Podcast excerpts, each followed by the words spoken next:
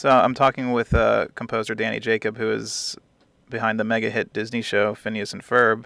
And uh, but thanks so much for taking the time to talk today. You're welcome. Thanks for having me.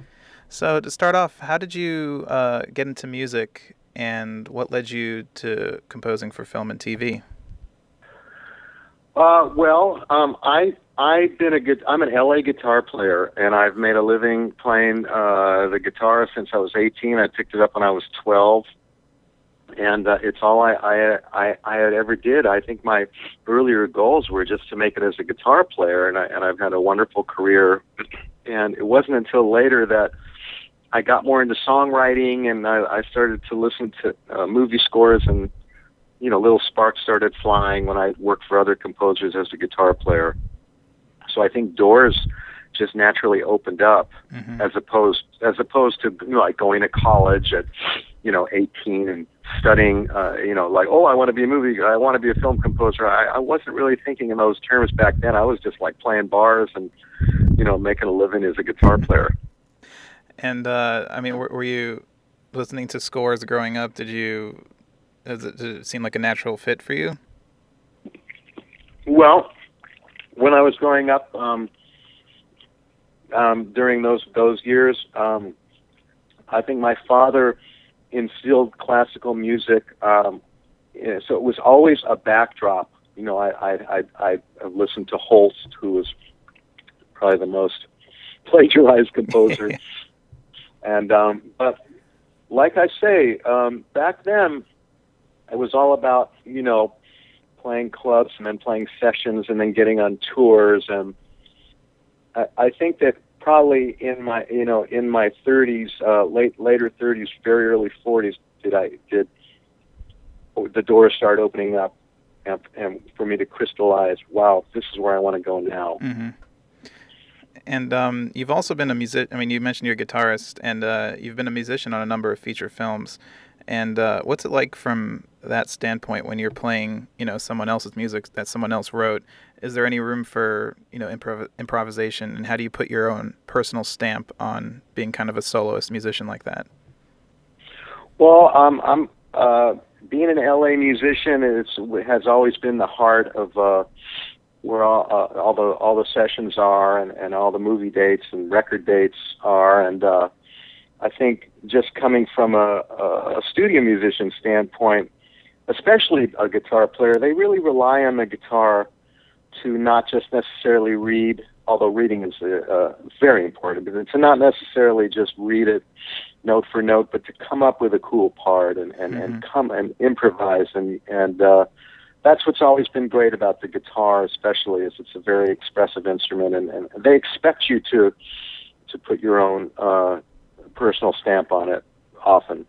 That's good. That's uh, at least so you feel like you're feels like it's your own versus just you know reading a piece of paper.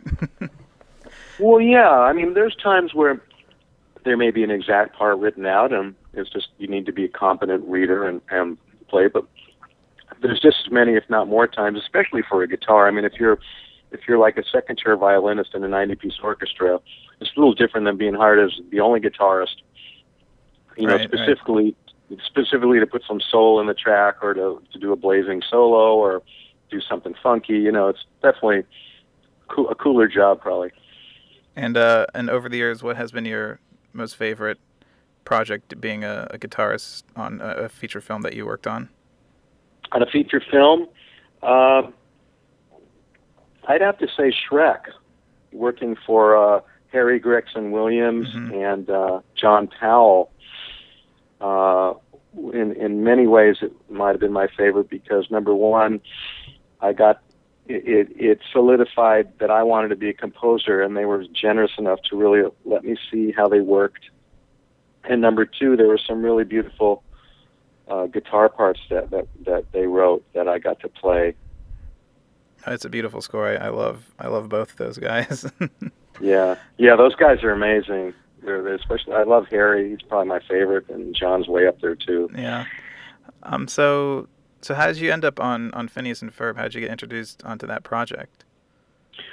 Well, um, uh, during those days of of Shrek, which I guess was probably a decade or more ago already. Um, uh, I was starting to work for more and more composers, and I was starting to produce more and more records uh, or, and songs. And uh, Disney got a new uh, head of music for TV animation that had heard about me, and uh, they liked the idea of a guitar player composers, and and and he just started to give me a lot of opportunities uh, with songs. Right. And my first my first big one was the theme song to Lilo and Stitch. Although I did a lot before that, uh, getting the Lilo and Stitch TV series theme song was my first home run. And, and uh, from there, I kept uh, studying scoring, and, and I kept sort of ghosting with other composers, and, and he finally felt good enough about me to pitch me. Well, what, by the time Phineas and Ferb came along, it was a very song-driven show, so I was just the right call for them, and, and he uh, had me. Uh, so I met the guys, Dan and Swampy. They gave me the first two songs to arrange and produce, which were "Gitchy Gitchy Goo" and, and "Perry the Platypus" theme. yeah. And once I once I did those, they came out great. Then I got to do some underscore, and I uh, that was the scariest part for me because by then by then songs were my my bread and butter, you know. But I had, was ready because I'd been studying Harry and studying Korngold and studying John Williams, and I just you know stayed up until it until I was sure it was above uh, it was good. Yeah. And, and once that once I got through that first episode, uh, you know, it became a uh, what a job. I mean, because the show just took off, which nobody expected. Yeah, it's it's it's uh insane because um I work at the Tower Burbank and uh and I was going to lunch across the street where they have the Radio Disney um and there was a they had some Phineas and Ferb event there and there was just a mob of people there and it was I was like what is going on They're like oh it's a Phineas the- Really? yeah there was a I guess the cast uh the cast came and uh they it was just like the entire lobby of the of the building on Alameda was just everybody was bringing their kids and it was I mean it, it blew up to be a really a huge thing. And does that does that put any pressure on you or do you not think about it? Um, well, you know, composers in general, like myself, are, are sequestered in their own little uh, worlds, hmm so they don't really have time to. You know, we're not. We're we're we're usually under the radar, just working our butts off. We're not uh, on red carpets a lot. You know. yeah So yeah, uh, it, it, the only uh, yeah, it puts pressure in the sense that you know a fear of mediocrity or a fear of of sounding old and tired. For a guy like me with those paranoias, I, I always try to, you know, uh, I always try to not suck. I guess it's the best way to put it. and the uh double negative. yeah and because you and you you, you know talked about how much songs play a huge part uh in the series and uh and I mean you're doing a lot of episodes and every episode's you know has songs in it and I mean so at what point and they're you know they're diegetic they they play off the story so they're not just something that you can just plop Right. in and um Right. so do these songs do they are they originate in the script do you get a you know are they is it or do they just leave a kind of a blank slate say insert song here and, and at what point in the production process do you get involved with that Well, you're asking a great question because you're smart. Because that's that's probably the most important question. And and the way it works is the guys. I write maybe 10, 15 percent of the songs. hmm Like once once in a while, if I have time, they'll let me get in on it. But usually, what happens is they'll be brainstorming a new episode, and this will be before it even is animated. This will just be um, storyboard or even pre-storyboard time. And then right right when they know the episode and they, they got the story worked out, they'll stay at they'll stay at the Disney studios there and they'll write a song on an acoustic guitar. And uh, this is six months before the episode uh, even gets to me. right wow There's nothing for me to look at. There's this, so they send me this silly song, or deceptively silly, because Dan and Swampy and their crew are incredible songwriters in their own right. And, but I'll hear like a demo, and they'll be singing like a bunch of drunken sailors, and, and they'll MP3 me the the demo, and they'll they'll say we want this to sound like. uh Def Leppard, or we or we want the, or this is a show tune, you know, like uh, from Aladdin or something, and and at that point I'll just uh, do, do what I do, and then I'll you know get to hire my favorite singers, or I'll sing it a lot of the time, and and uh, make a big production out of it. Then they take that and and and they they animate to it the way you just said. Right. Uh, and so if I do a guitar solo, I do something they like, they'll or horns, they'll they'll they'll animate to it, and and it becomes an integral part of the episode, which I don't get for a half a year, and then a half year later, I'll be there and previewing the uh, spotting the latest episode I'm about to do all the underscore for, and then lo and behold, there's the song that I I did a half a year ago, and I go, oh, I get, I see where, where they were going with that idea. So I mean, because yeah, I mean, I, I think you're the first. Uh, I've interviewed a lot of TV composers, but you're the first that I've interviewed uh, that works on an animated TV show. And you know, I've heard interviews from you know people like Seth MacFarlane, and they and they say it takes around nine months to do a, a fully produced episode. What is what's the turnaround for Phineas and Ferb? Well, you're talking to the composer. You're not talking to um, the show creator. Where with Seth, he is a show creator. But yeah. uh, like I say, if if it takes me a half, a, if it if if it's a half a year roughly from the time I get a little song demo to seeing it on a finished episode, nine months sounds about right. From the incept, if those guys are are just just coming up with an idea of what the whole episode's about to a final 22 minute uh, movie, which they give me to uh, do them all the music to nine months sounds about right. It's it's uh it's, it's I mean it's incomprehensible sometimes. You think about it. You know, you spend the viewer spends 22 minutes on a you know sitting on their couch watching it, and they're have no idea that that much work goes into an episode. Hey, I think it's fascinating. it's actually it's actually a blessing. That's short. You know how uh, a movie like Shrek is four years. Oh, yeah, not, yeah, that's it. It's crazy. Yeah, and, and that gives them more time to, you know, uh, tweak. If there's something good, in my opinion, about uh, the, the faster turnover, because you have to like you know make decisions. Yeah, know? it's. I mean, then you have people like you know Trey Parker and Matt Stone who do an episode of South Park, which sometimes has a lot of musical stuff in six days, and I think that's even crazier. Really? Yeah, their their turnaround is six days. It's it's insane. Wow. And uh, wow, it's I know how they do that. That's yeah. that was they had a documentary and they I remember they had the tape and they're like, oh, we have to. It airs tonight, so they had to send it to to Comedy Central. they got the runner to go send the episode. It's like wow, and uh, and which you also, I mean, you, they had a Phineas, a feature length Phineas and Ferb movie for TV, and uh, yeah. did you, did you approach that differently at all versus you know the 22 minute episode? I did. I mean, it was my first opportunity to do a movie, mm-hmm. so I took it very seriously and I mean, the difference is that um, in the TV format, you have to uh, get to the point real quick musically and then lay out for a joke. Uh, so you have to develop, you know, in, in the movie format, I could take all my themes because I've written themes for each character mm-hmm. and, um, and, and come up with other themes, and you get more time. So so it's about it's taking your time and really uh, having the music twist and turn, and, and you have time to develop the theme and peaks and valleys. So it's uh, a whole different format, and it was a wonderful opportunity and educational process for me.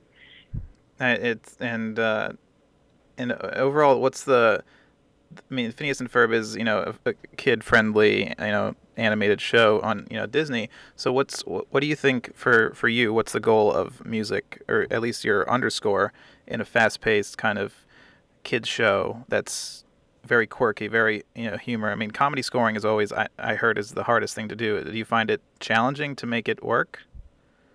Well, I guess um, uh, I I don't look at it that way, and it might just be that Phineas and Ferb is in its own bubble, but I always look at it real cinematically. I mean, I'm constantly listening to movie scores. Mm-hmm.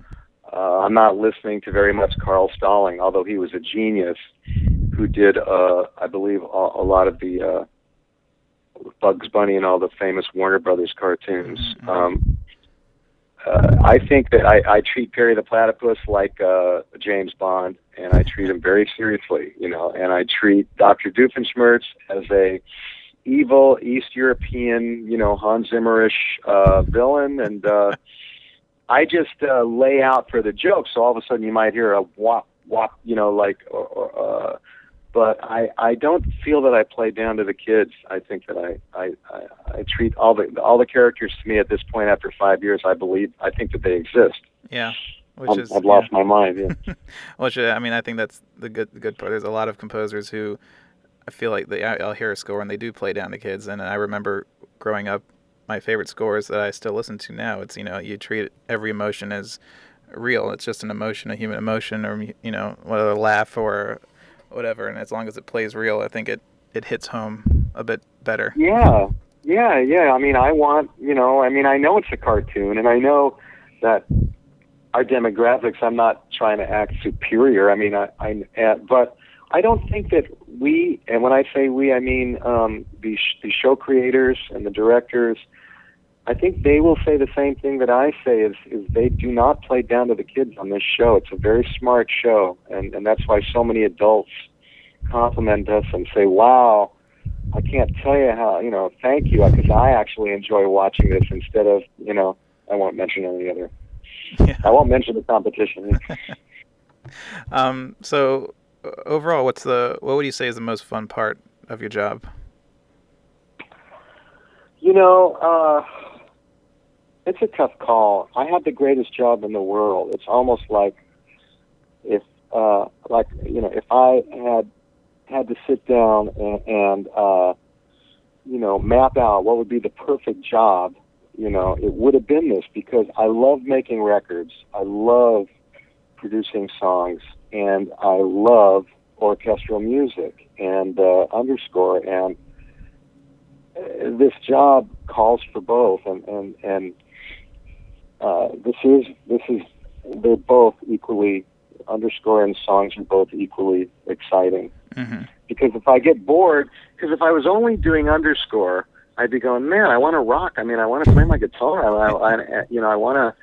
And if it was only producing records, I'd be going, God, this is so bonehead. You know, I, I really want to, you know, get into some, you know, you know, I want to, you know, get into all that intricate harmonies and modes and melodies and chord progressions that all of my favorite composers do that I can't do on this rock song. See, I get to right when I get a little too burned out on one, I, I have to turn to the other. So it's it's uh, wonderful and uh, I mean, it sounds like a, a blast, and uh, and it, it shows through on the on the on the finished product too. Oh, thank you. And um, and I wanted to ask you how was WonderCon because I was planning to go and I couldn't make it, and uh, so what was that whole experience like? Well, um, you know, I've I've I've never been to WonderCon except for this one time. I, I've been to Comic Con twice. So uh, WonderCon, um, seemed pretty much like Comic Con, just a little less insane. uh, but you know, you still see these crazy people that are, you know, these. I mean, I don't even want to see crazy. I mean, thank God for the fans. I mean, you'll see people dressed up in very elaborate Game of Thrones costumes and and uh, you know Star Wars costumes that that look like you know central casting. and the, the fans take that stuff real seriously. Yeah, they do. It's uh, it's I mean, it, shows people who, how passionate they are about, uh, you know, everyone, everything that you do and all the other people do it. So. Um, yeah, and we had a decent crowd. You know, I mean, for a composer panel, it's not like uh, you're gonna have standing room only, but uh, you know, we we had a pretty good crowd. We had some, you know, a lot a lot of uh, music fans there. It was it was, and I I was happy to see Phineas get because they played a clip of every composer, and they played uh, something from the movie, my, the movie, the Phineas movie, and we got a good good applause from it, so it made me happy. Well, that's good. that's good to hear. Yeah. And uh, so to wrap up, um, I always like to ask composers if you had the the chance to score any film ever made with no disrespect to the original composer, what movie would you choose? Jeez. um.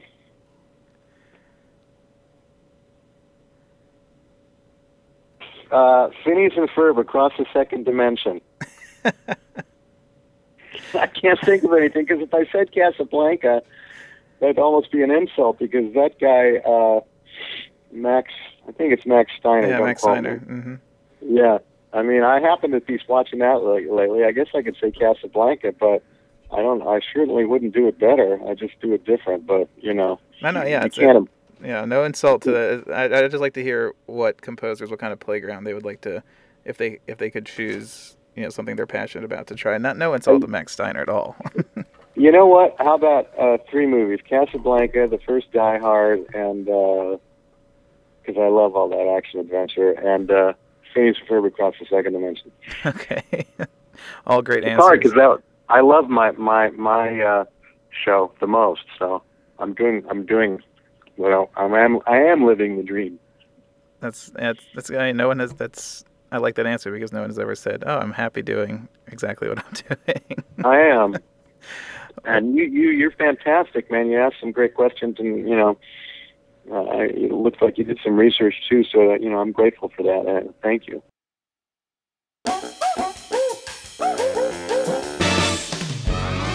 The platypus. Talk the platypus.